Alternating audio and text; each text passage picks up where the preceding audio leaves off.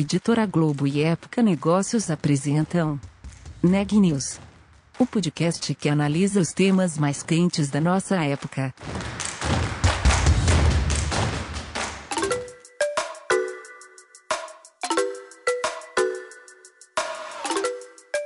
Olá, meu nome é Ana Laura Stachewski, eu sou da Época Negócios e você está ouvindo mais um episódio do Neg News nosso podcast sobre como navegar e liderar em tempos de incerteza. A Bolsa de Valores ganha cada vez mais startups. Com o movimento, elas não são as únicas que ganham. Investidores que apostaram nessas empresas antes do IPO também têm motivos a comemorar. No episódio de hoje, a Daniela Frabasile fala sobre esse tema. Eu conversei com Aníbal Messa, sócio da plataforma Capital, na semana passada, uma das investidas dessa firma de venture capital fez o IPO. Com o dinheiro arrecadado, a empresa vai criar um novo fundo de investimento, agora com foco ainda mais global. Na entrevista, o Aníbal também me falou sobre o ecossistema de inovação e empreendedorismo aqui no Brasil. Vamos conferir a entrevista completa? Aníbal, primeiro, muito obrigada pelo seu tempo e por participar com a gente aqui do nosso podcast Nag News.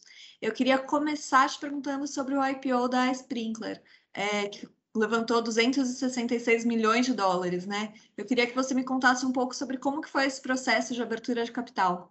Tá. Uh, a Sprinkler, ela é uma empresa que tem 11 anos uh, e a abertura de capital dela uh, não foi apressada. Uhum. Ela atua. Primeiro, eu gostaria de explicar o que, que a Sprinkler faz, que eu acho que vai explicar um pouco do processo de abertura de capital. Uhum. A, a Sprinkler é uma empresa software as service. Isto é, ela recebe mensalmente um, um pagamento de uma assinatura dos clientes corporativos para usarem a plataforma de software dela. Uhum. Isto é, o que, que faz a plataforma de software da Sprinkler? Hoje em dia, uh, existem vários canais para um consumidor falar com as empresas. Antigamente era um e-mail ou um telefone, mas hoje em dia os canais são múltiplos. Tem e-mail, chat, WhatsApp, robôs, aí tem Instagram, tem Facebook, tem Twitter, etc é humanamente impossível qualquer empresa ou qualquer consumidor ficar monitorando tudo que estão querendo falar com essa empresa. Uhum. Uh, isso não é possível. Isso só é possível através de duas estratégias. Uma inteligência artificial, que fica monitorando esses sites toda a hora que alguém fala, por exemplo, McDonald's, Uhum. A hora que aparece McDonald's, um robozinho vê que no Facebook alguém falou Mac McDonald's e aparece lá na empresa, no McDonald's. Olha, estão falando de você. Uhum. E a outra coisa é você conseguir ter uma visão holística daquele consumidor. Se ele falou no telefone, depois falou no Facebook com você, ou falou no Instagram, ou no WhatsApp, você saber todas as comunicações que você fez com esse cliente. Se o José falou com você, você tem que saber o que o José reclamou no telefone e saber na hora que você está falando com ele no Instagram, já o papo que ele teve com você no telefone para responder ele no Instagram, se foi um produto que não chegou, um produto com defeito, ou se ele está gostando, etc. Uhum. Então você vê que é muito complicado isso hoje em dia. É quase impossível. Isso se você não tiver robôs e uma plataforma única, que a gente chama Unified CXM, uhum. que é uhum. uma plataforma única para falar com os clientes. É isso que a Sprinkler vende. Então, uhum. não é algo que um McDonald's, uma Microsoft, uma General Motors vai precisar só uma vez. Vai uhum. precisar todos os dias e todos os meses. Você entende? Então, uh, isto é necessário uma assinatura. Uhum. E essa assinatura é uma receita que vem todo mês uh, ah, para a empresa. Uhum. E por que, que não foi apressado o processo dela de, de, de, uh, realmente fazer o IPO? Porque ela já tinha receitas bem substanciais. Ela já faturava há cinco anos atrás 100 milhões de dólares, uhum. subindo a receita a 30%, 40% ao ano e a empresa relativamente rentável. Então, ela não tinha pressa de fazer o IPO. Ela só foi fazer o IPO quando ela já tem agora 50 das 100 maiores empresas americanas uhum. e ela tem mais de mil marcas grandes. Quando eu falo mil marcas grandes, são Samsung, Microsoft, uh, McDonald's, GM e por aí vai. Então, ela não tinha pressa e ela fez agora realmente porque ela pegou massa crítica para uh, se tornar a, a, grande player global. Porque você vê, uma marca também, ela é global. O McDonald's, ele é global, é em todos os países. Uhum. Então, o IPO foi uh, pro, que a, pouco dinheiro, 266 milhões, mas foi mais para a empresa mostrar ao mercado e dar, gerar confiança aos clientes. Foi um processo extremamente rápido, uhum. uh, foi em três semanas, nossa, muito rápido. É, ela estava sendo assediada por clientes, por bancos, há três, quatro anos para fazer a IPO. E ela não fazia. Ela fez agora uh, porque realmente ela queria mostrar confiança.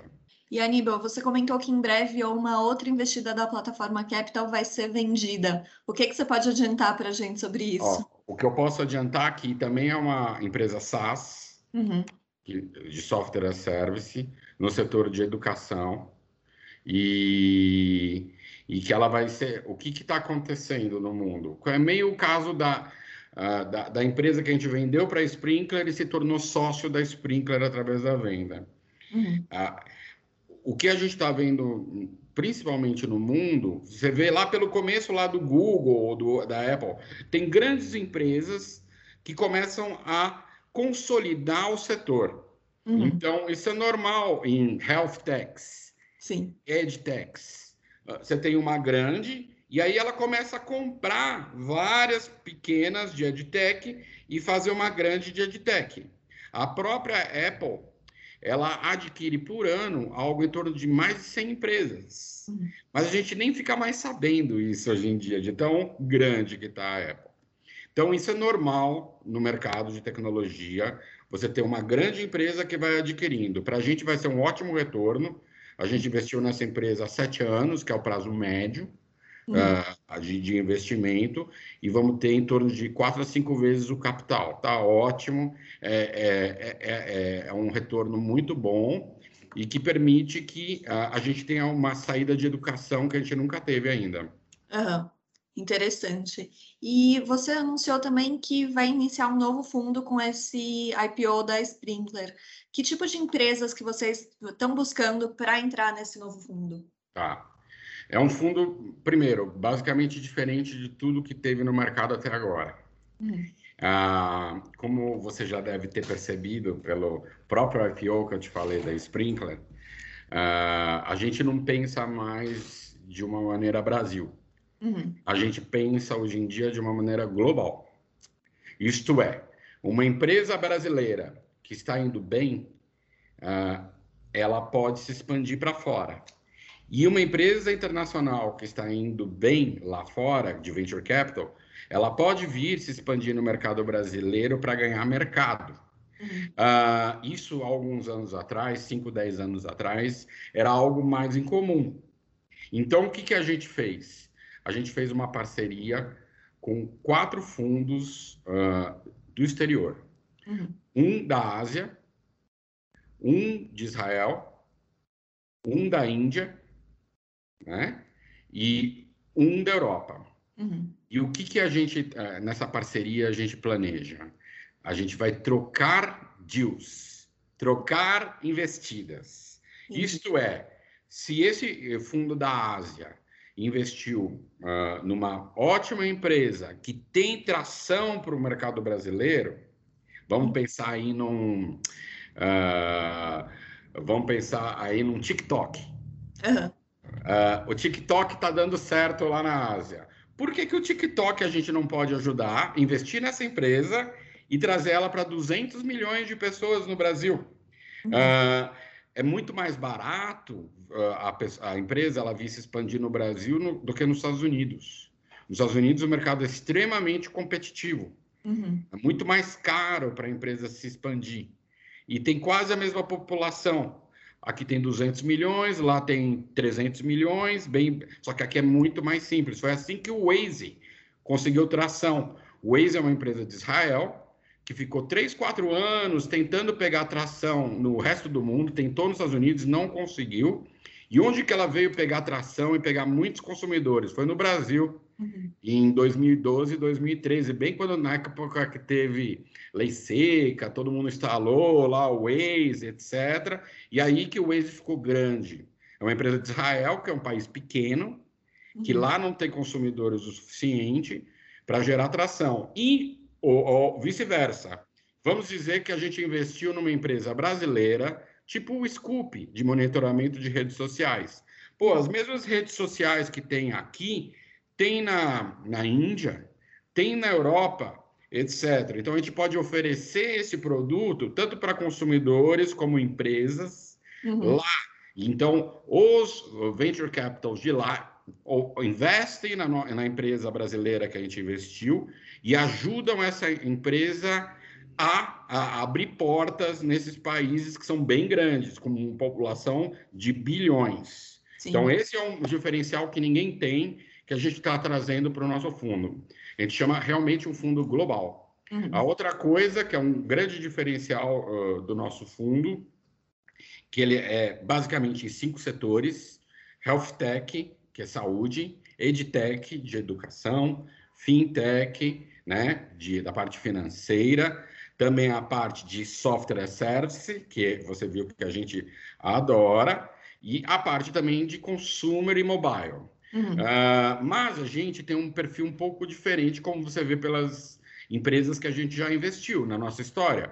O Buscapé, que era um mecanismo de procura, uh, o Scoop, que é um robô que fica monitorando empresas, então, a gente predominantemente investe em empresas com alta base tecnológica. Uhum. Com, realmente não é uma empresa, poxa, que eu, que eu fiz assim, só um contato, etc. A gente investe em empresas que, em geral, tem gente técnica por trás, muito boa, difícil de ser copiada. Uhum. Porque se é um software muito bom, é difícil de ser copiado. E quando a gente fala de gestão de portfólio, é muito comum que, que as pessoas falem que você espera que algumas empresas deem muito certo e outras que não vão dar certo. certo. O que, que, na sua experiência, diferencia as empresas que dão certo? Tá. Eu acho que o que diferencia está é, meio no que eu estava te respondendo. Duas coisas diferenciam as que dão certo. Que dão certo, até, e tem as que dão muito certo. Uhum. Então, primeiro, as que dão certo são, primeiro, ela ter empreendedores resilientes. Isto é, nenhuma empresa vai sair do dia zero com a, a sua ideia inicial dando certo. Uhum. Vai ter que ajustar.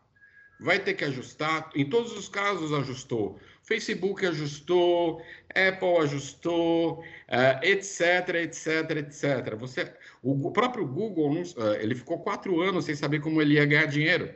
Uhum. De 98 até 2002. Mas os empreendedores foram resilientes em saber que, ó, vamos acabar encontrando um jeito de ganhar dinheiro. No Buscapé, que a gente investiu, de 99 a 2002, o nosso faturamento foi zero. Mas a gente ficava testando, poxa, será que isso vai dar dinheiro? Será que ainda não tinha venda de palavra-chave? Uhum. E a... hoje em dia parece meio óbvio, mas na época não era óbvio você vender a palavra-chave. E a gente ficou testando e não desistia, até que a gente achou um modelo de receita que a gente ia ganhar dinheiro. Uhum. Isso é uma coisa fundamental. A outra coisa que eu acho que realmente é fundamental são ter um diferencial competitivo. Uhum. Uh, você tem que ter, ou, por exemplo, vamos pegar hoje em dia o Mercado Livre. Ele tem um diferencial competitivo incrível, que ele tem consumidores e vendedores. Uhum. E é muito difícil, eu diria quase impossível, alguém conseguir essa base de clientes e vendedores e chama marketplace. Então, esse é uma, não é na base tecnológica, é na base da clientela. Ou você tem um software etc., é uma vantagem competitiva. Esse é, é, o grande diferencial das empresas que dão certo. Agora, tem uma última coisa que as empresas que dão muito certo, que são os unicórnios, que a gente fala, que essas empresas miram mercados de pelo menos um bilhão de reais. E você, Aníbal, está no mercado de startups há mais de 20 anos, como você falou aí, começando com o Buscapé. É, como que você vê o cenário de startups no Brasil hoje? Tá. Uh, quando a gente começou, era bem diferente. Eu, eu fiz Chicago, a uhum. Universidade de Chicago, MBA, que é o mesmo lá que tá, do Paulo Guedes. Uh, e eu estava lá em 96, 97, no MBA, eu falava com um professor meu que chama Steve Kaplan, e eu falava, não tem venture capital no Brasil e tem nos Estados Unidos. O Brasil tem 200 milhões de pessoas. E uh, só tinha realmente um private equity, que era do Jorge Paulo Lehmann, chamava uhum. GP Investimentos, mas não tinha venture capital. Quando a gente veio para cá, primeiro a gente tinha que explicar para os empreendedores: olha, você vai me dar uma parcela da sua empresa, um equity, que a gente chama, e a gente vai se tornar sócios. Isso era uma ideia que ninguém entendia eh, há 20 anos atrás. Uh, os poucos empreendedores que captavam algo, eles tinham que dar como garantia o carro, o apartamento da família para alguns fundos. Isso é, se ele não desse certo, ele ainda tem que pagar de volta o dinheiro. Uhum. Então, a gente teve um trabalho de, primeiro, aculturamento do empreendedor, de explicar: olha, você pegar dinheiro, dar uma parcela da sua empresa para mim, me trazer para ajudar você, do, eu vou te trazer primeiro, abertura de portas, reputação, estratégia de negócios. Vou, vou, vou ajudar você a contratar pessoas adicionais ao seu time, etc. E ainda vou trazer dinheiro de outros investidores. Olha quanto eu estou acrescentando a você, sendo que você sozinho seria isso muito difícil. A gente uhum. teve um trabalho de dois, três, quatro anos para explicar isso para os empreendedores. Então, hoje em dia, respondendo a sua pergunta, é muito mais fácil, uhum. porque os veículos de comunicação, é, como vocês e outros, na TV, é, os casos de sucesso que a gente vê na Bolsa, o caso do Buscapé, da Netshoes e de outros, o pessoal já entende, a gente já não tem mais esse trabalho. A outra coisa que era muito complicado, e a grande mudança, é a parte de infraestrutura.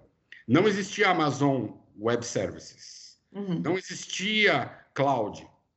Então, quando você ia começar uma empresa de tecnologia, internet, você tinha que comprar tudo. Você comprava um servidor gigante, você pagava 60 mil dólares, você tinha que instalar ele num data center, você próprio. Uhum. É, você tinha que tecnicamente saber, pagar à vista 60 mil dólares do servidor, instalar aquilo, e se a sua capacidade daí um mês aumentar, você tinha que comprar outro, instalar outro servidor. Hoje em dia, tudo no cloud, você paga conforme a sua necessidade. Não tem mais essa, essa necessidade. E a terceira coisa é o ecossistema. Uhum. O ecossistema ele não existia. O, o ecossistema de empreendedorismo ele é assim. Normalmente tem o que a gente chama quando o empreendedor começa, tem a família e os amigos ajudam ele com algum dinheirinho. Uhum. Isso aconteceu com o Jeff Bezos. O pai dele foi o primeiro investidor da Amazon. Uh, aí, depois ele traz o que a gente chama de anjos, que são entram com uma pequena uh, capital e dão alguma ajuda, mas não são profissionais. Depois uh, tem o que a gente chama de séries A, que é o primeiro investidor, realmente um venture capital que põe. Aí depois tem o Séries B, que é um round maior, Série C, e aí finalmente, se tudo der certo, Bolsa de Valores, que é o que aconteceu recentemente com a Melius, com a Enjoei e com tanto, com Get Ninjas, uhum. etc. Isso não existia há 20 anos atrás. Então, quando a gente precisava de mais um capital depois, a gente tinha que pegar o avião, ir lá nos Estados Unidos, falar com os venture capitals americanos, explicar para eles que tem uma empresa brasileira, para eles era algo surreal. Uhum. Uh, mesmo assim, a gente conseguiu. O Buscapé conseguiu o, logo primeiro, depois da gente, o round D, a gente foi o, o Series A, o Series B com a Merrill Lynch dos Estados uhum. Unidos, lá de Nova York, a gente pegou o avião, foi lá e captou 6 milhões de dólares, mas você tinha que pegar o avião, explicar. Hoje em dia já não tem mais essa necessidade. Uhum. Para a empresa, você vê casos como Nubank, Loft, etc. Se a empresa está indo bem, é, tem um ecossistema todo formado, principalmente também depois que entrou o SoftBank uhum. aqui no, na América Latina e outros investidores grandes. Então está muito mais fácil. Tem uma última pergunta que eu quero, por curiosidade minha. Se tivesse uma empresa que você gostaria de ter investido no passado, qual seria? Olha, tem uma então que eu vou citar. É, vou citar um caso real, né? é, que, é do, é, que é do meu, grande meu amigo Gabriel e é Braga e do André, que é o Quinto Andar, é, que eu fui lá quando eles estavam numa mesinha, só os dois, numa, lá em Campinas, é, uhum. num escritório de dentista lá. Fui lá almoçar no quilo com eles, lá do lado do escritório. Eles estavam começando, voltando de, de Stanford não deu certo por um detalhe, que não, mas a gente ficou amigos, somos uhum. amigos até hoje, sempre nos cumprimentamos. E essa é uma empresa que realmente é, a gente chama de anti-portfólio. é, tem essa que é empresas que passaram por você e você por algum motivo não investiu. Uhum. Que é uma uhum. empresa que, é o que eu falo, mercado muito grande. Hoje em dia, uma vantagem competitiva enorme de clientes, tanto de imóveis como consumidores, resolve uma dor muito grande do aluguel e pode se expandir internacionalmente, eu acho, com grande probabilidade de sucesso. Então é o quinto andar que eu acho realmente uma empresa que está dando show.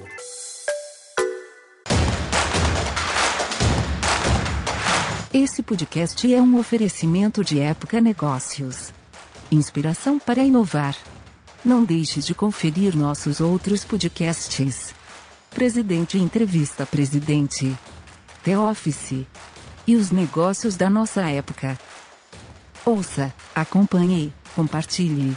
Vamos fazer deste podcast o nosso ponto de encontro.